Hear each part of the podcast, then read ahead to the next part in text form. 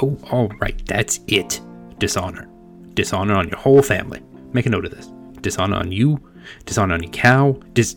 How's it going, everybody? My name's Ryan. I apologize for that terrible impression. Welcome back to your Daily Nerd Devo. So, if you're unfamiliar, that is Mushu from one of my favorite movies of all time, Disney's Mulan, as he is giving Mulan a hard time for slapping him. Now, granted, she slapped him because he did something inappropriate, so correct. But that line always sticks with you. Dishonor on your cow. Dishonor on every. That movie has a weird take on dishonor at different points, and I think maybe those lines are the only ones that are remotely acceptable in terms of how to, you know, to look at dishonor, because often how dishonor is used in that movie is very negatively towards women for basically just being women, and that's not correct at all. So, no. That's also not my point for today, at least. Dishonor and shame, I think, kind of go hand in hand in some sense. But shame, I think, is something we deal with as Christians and, and not in maybe the same sense as it is in Mulan. Shame for our actions. When we sin, we often feel bad, understandably, and we go to God, we ask for forgiveness, but sometimes we don't move on like we should. When God forgives us, He moves our sin away from us. He doesn't remember it anymore but we do sometimes. I, I know I've struggled with, with that myself a lot.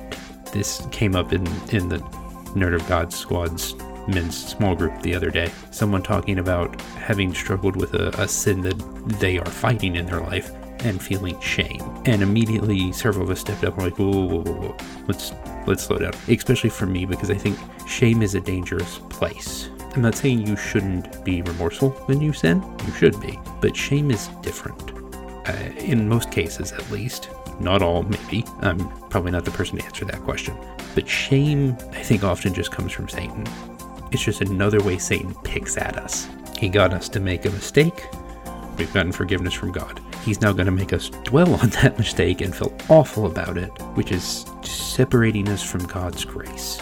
It's not embracing the whole point of grace is that we can't earn that forgiveness. It is unmerited favor. That's what makes it incredible.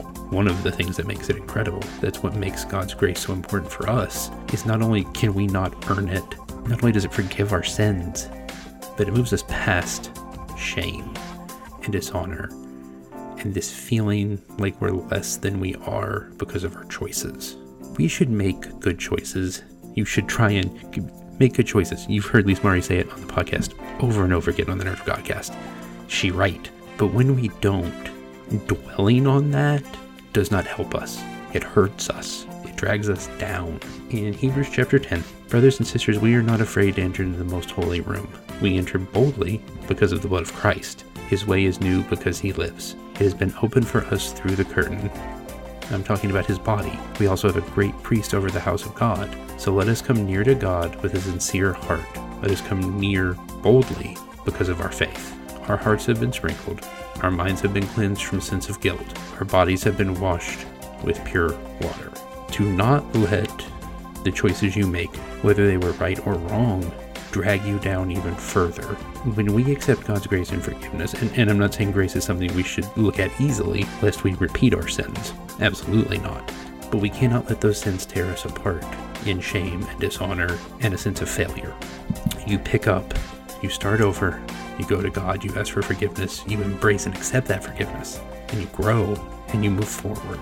I've not done a good job of it myself over the years. I can tell you from experience what this looks like. But just like Mushu was wrong to dishonor on you, dishonor on your cow, Mulan for slapping him, she should have slapped him.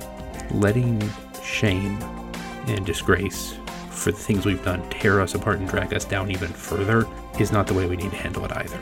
Embrace God's love, embrace His forgiveness and His grace, and grow in those moments as He tries to help us be who He wants us to be. That's all the time we have for today. If you want to hear more daily Nerd Devos every single weekday, subscribe to the podcast. And you can also come hang out with us on the Facebook page of the Nerd of God Squad or in the Nerd of Godcast small groups. I'm Ryan for the Daily Nerd Devo. And until next time, if you haven't watched Mulan in a while, or haven't ever watched Mulan, do it. Do it. Right now. I'll wait. The intro music, the, the music will just keep playing. It's fine. Just, we'll be here when you, we probably won't be here when you get back. But go watch Mulan. It's a great movie.